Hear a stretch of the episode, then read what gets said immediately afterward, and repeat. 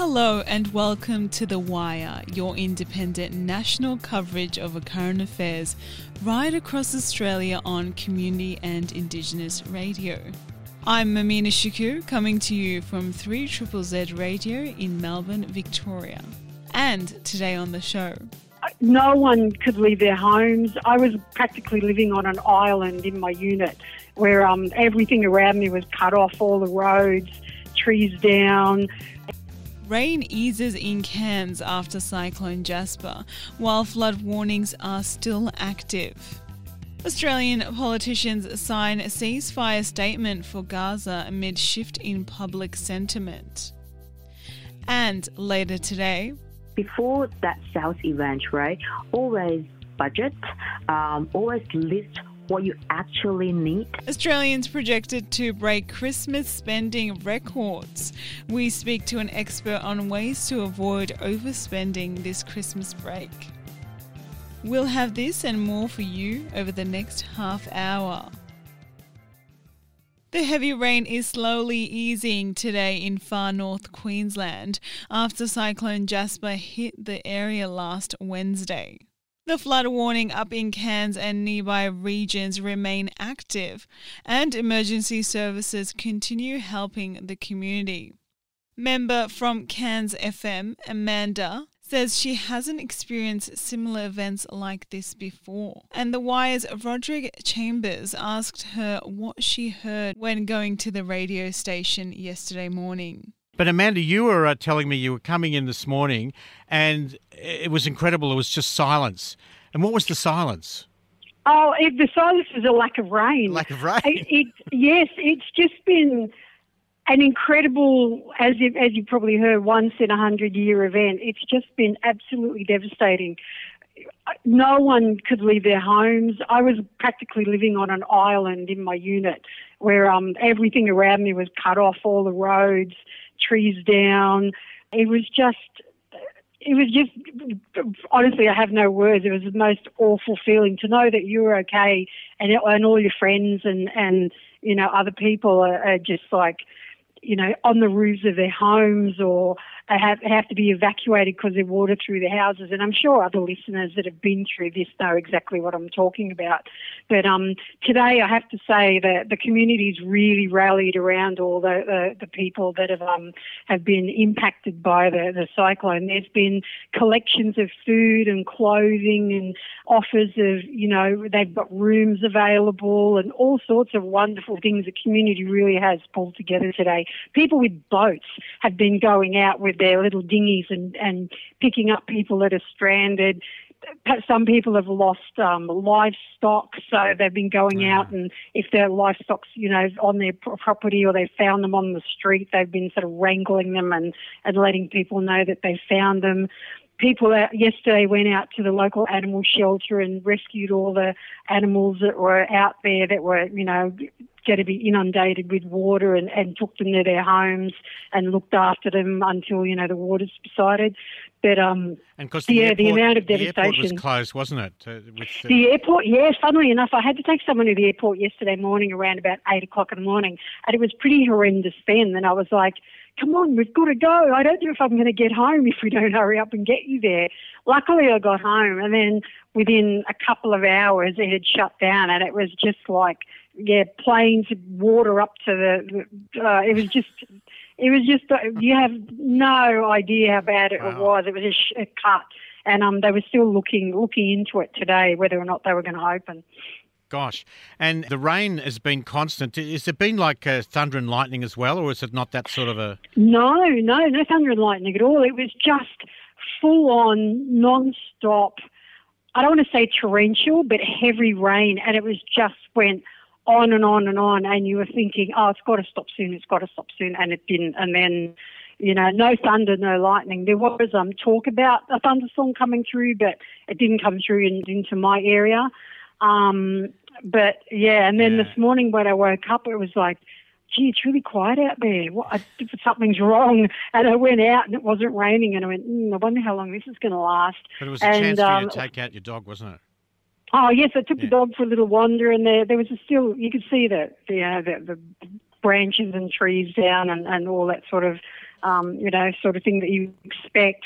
But um, Well, everyone's sort of it- been holding their breath, waiting to see if it's going to come down again. But Oh. uh, it's been fairly muggy, I have to say. Yeah, well, you you, expect it up there in North Queensland because you know you can cope with these sorts of things. I think if anything happened down here in Sydney, people would be you know, completely not coping. Uh, Well, it was funny when um, one of the bridges went underwater. It was like, uh, personally for me, I mean, I've only lived here for probably I don't know since 2009, so not as long as many people that have that have been here. while. But when one of the bridges went underwater, I was truly like mortified. It's like I don't believe have that bridge because it's so high up. Hmm. It's like, honest to goodness, the amount of water just is just incredible. Yeah, it's, I, I can't imagine. I certainly haven't been getting any of that sort of uh, water falling out of the sky here in, in old Sydney town. Now, have you heard about uh, people further north? Uh, I understand there was a, a Aboriginal community that had to be totally evacuated. Yes, that's right. The, um, it was the lower lying areas uh, up there that are, are closer to, to you know to, to the water and that sort of thing. They did have to get evacuated. Lots of smaller communities up there, but um, yeah, And thankfully crocs, are any there, crocs been washing down the, the rivers. That's what people yes, think that's going to happen. truly, yes, truly. Yeah. But there was, but there was, there was one um, seen today actually. Was there? So uh, yeah, it's it's Okay. crazy. I know it, it sounds quite far fetched, but no, that's truly true. With there's been chickens, cows, horses, Oh, really? crocodiles. Oh. Yeah, there's just been everything. Member at Cairns FM Amanda there, ending the story by The Wire's Roderick Chambers. A statement in support of an immediate ceasefire in Gaza has now been signed by 203 current and former Australian members of Parliament and councillors. This statement follows Australia's support for a resolution calling for a humanitarian ceasefire at last week's UN General Assembly. Australia Palestine Advocacy Network President Nasser Mashni says the statement shows a disconnect between past policy stances and community sentiment. The Wire's Calvin Lee asked Mr. Mashni the aim of the statement. Well, it outlines the disconnect between so many current serving and former elected representatives of what our government is extolling as a position Australia holds and what members of parliament believe, but also it's a reflection of community sentiment. Through the past 10 weeks, hundreds of thousands and arguably over millions of Australians have come out in the streets, they've rallied, they've signed petitions, they've had direct actions all across this continent saying enough killing, enough violence. It's time to demand a ceasefire. Has that public support uh, surprised you? It hasn't surprised me in the sense that I've known that there's been a significant support for Palestine and justice for the Palestinians. Our polling before the last federal election indicated that by factors of, depending on, on the political spectrum, factors of 19 to 1, right down to 7 to 1 amongst liberal voters that support Palestine, support the immediate recognition of Palestine, support the ending of the siege on Palestine.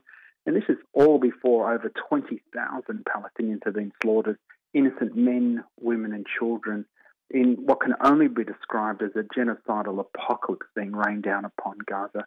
So I'm heartened but not surprised. And the fact that our government continues to roll out lines straight from the Israel lobby um, playbook of Israel having a, a right to defend itself. No country has a right to defend itself against a civilian captive population. And certainly Australians are well aware what self defense looks like. And the images we're seeing out of Gaza do not look like self defense, they look like biblical revenge.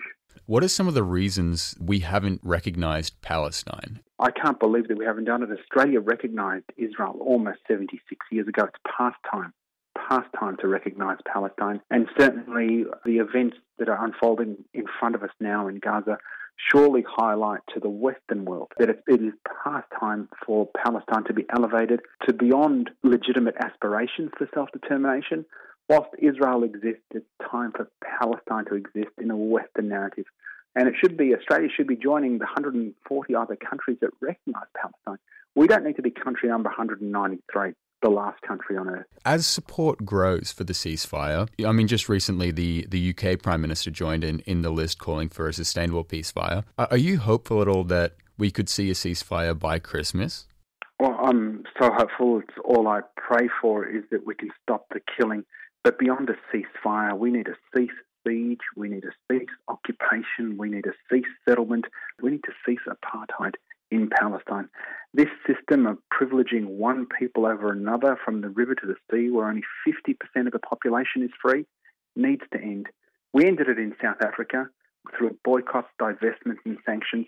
And it's time for Australia to be on the right side of history and to boycott, divest, and sanction apartheid in Palestine, the apartheid state of Israel, until there is peace for all. In the statement, it says, We call on the Australian government to examine its relationship with Israel. So, really, my question is, what does examine mean? Australia voted, was the first country to recognise Israel in 1948.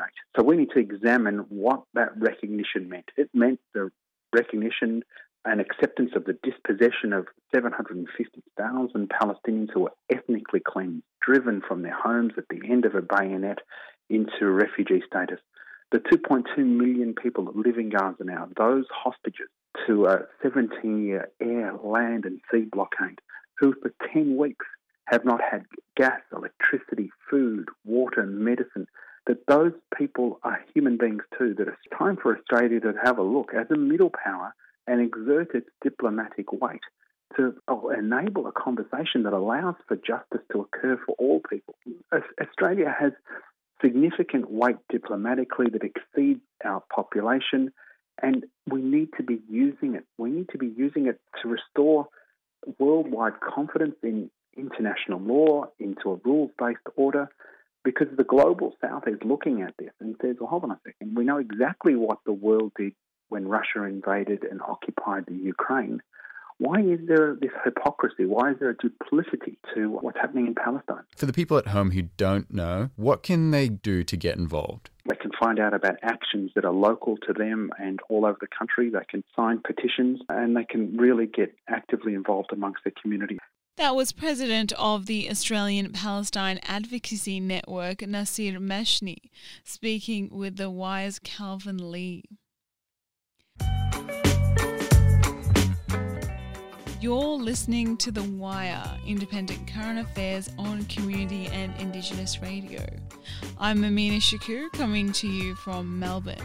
A big hello to our listeners in Alice Springs on 8CCC 102.1 FM. To our friends in Noosa on Noosa FM 101.3. And to the other side of the country to Radio Goolarri in Broome, Western Australia. In a developing international crisis, tensions escalate in South America as Venezuela makes an unlawful invasion of two thirds of Guyana's territory, sparking outrage across the global stage. The incident has raised concerns within the international community, with many expressing hopes that the situation does not escalate into a full scale war. Gabriel D'Angelo speaks with Dr. Flavia Bellieni Zimmermann, a lecturer of political science and international relations at the University of Western Australia, to shed light on the unfolding geopolitical dynamics. How did the situation between Venezuela and Guyana come about? There is a region rich in oil that is called Essequibo. With the presidency of Nicolas Maduro, like Venezuela, having a very strong nationalist narrative as well, and Maduro claims um, territorial claims over Essequibo. So now there is a big um, controversy on how to settle this issue because basically what Venezuela did, they invaded a sovereign country. And not only they are violating international law, but they put uh, South America in a situation where we could potentially have an armed conflict.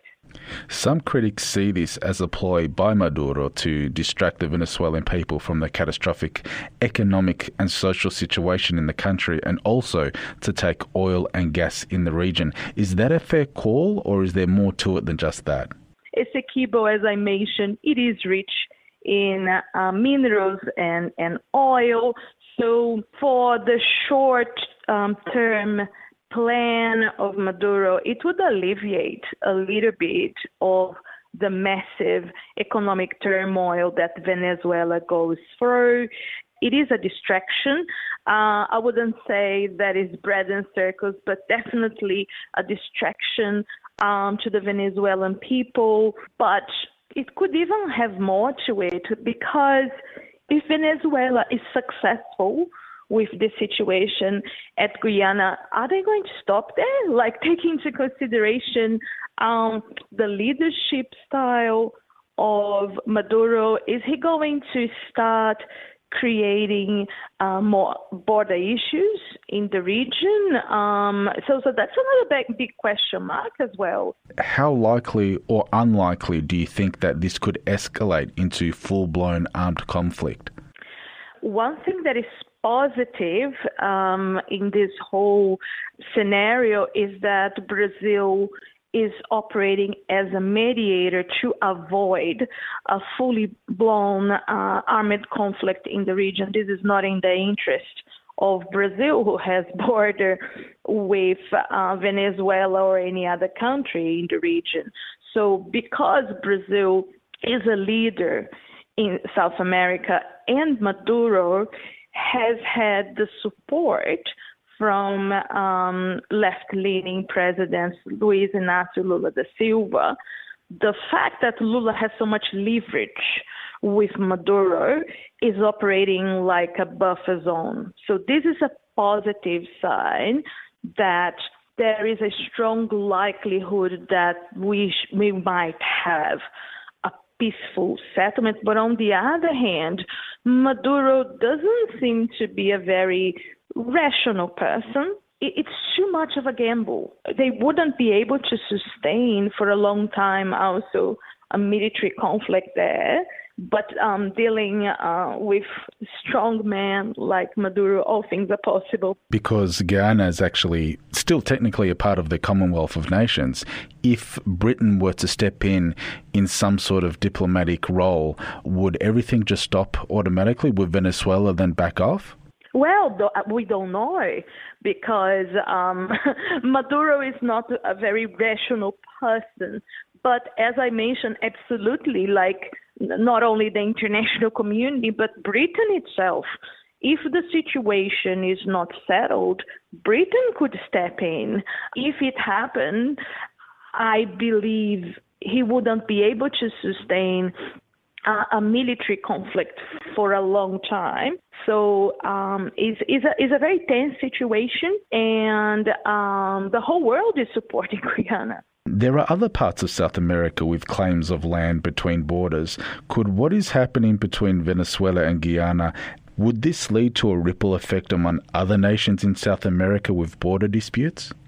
That's an excellent question, and uh, a very long time, let's say um, more than 200 years, there were wars in the region over territorial disputes, right? so that's another problem as well setting the precedent, that's a big problem, and I had flagged it at the beginning of our conversation.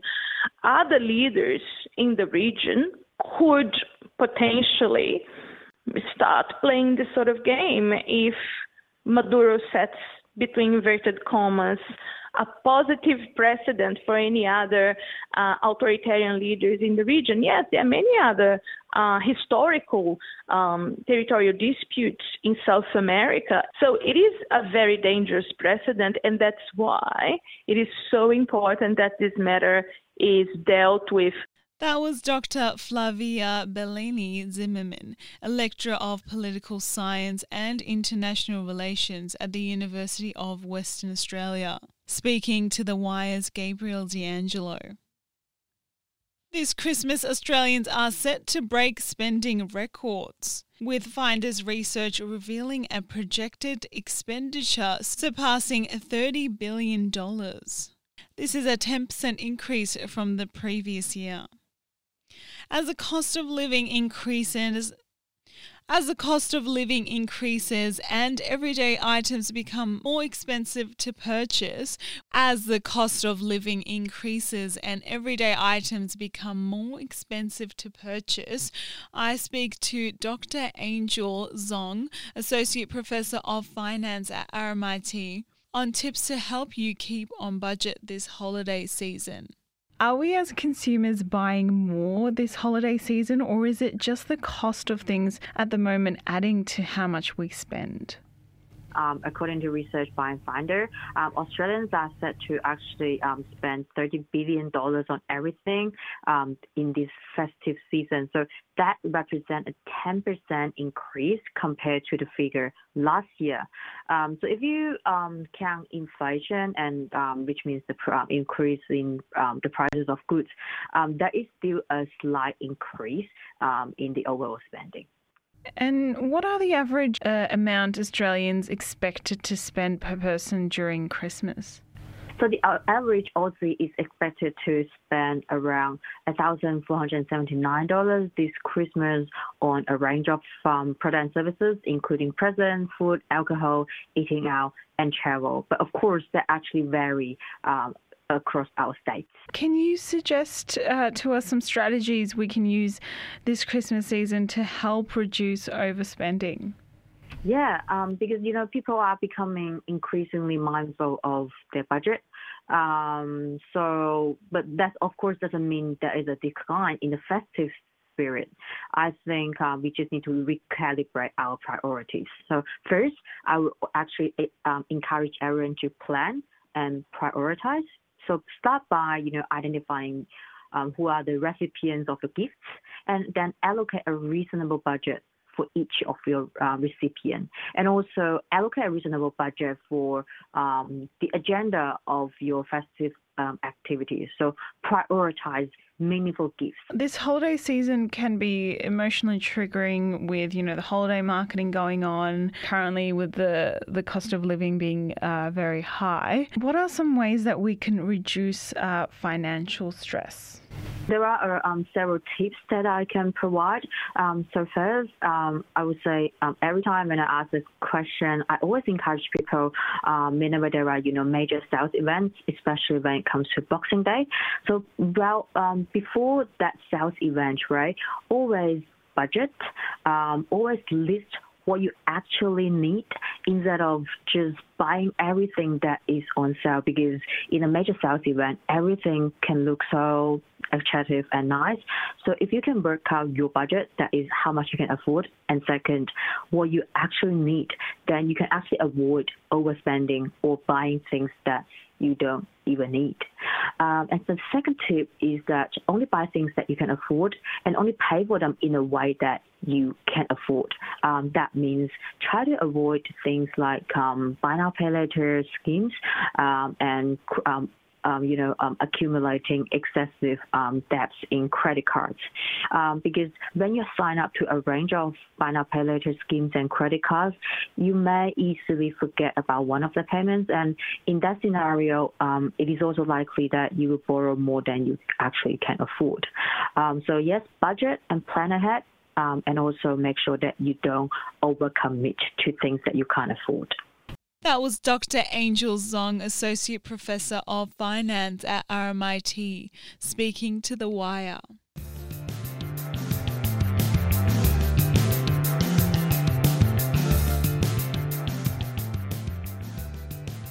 And unfortunately, that's the end of today's show. Thanks so much for listening wherever you are in Australia. The Wire is a co production between community radio stations 3 Z in Melbourne, 2SER in Sydney, Radio Adelaide, 4 Z, and Radio 4EB in Brisbane. With the great support of the Community Broadcasting Foundation and the Community Radio Network. Check out all of our stories on our website at thewire.org.au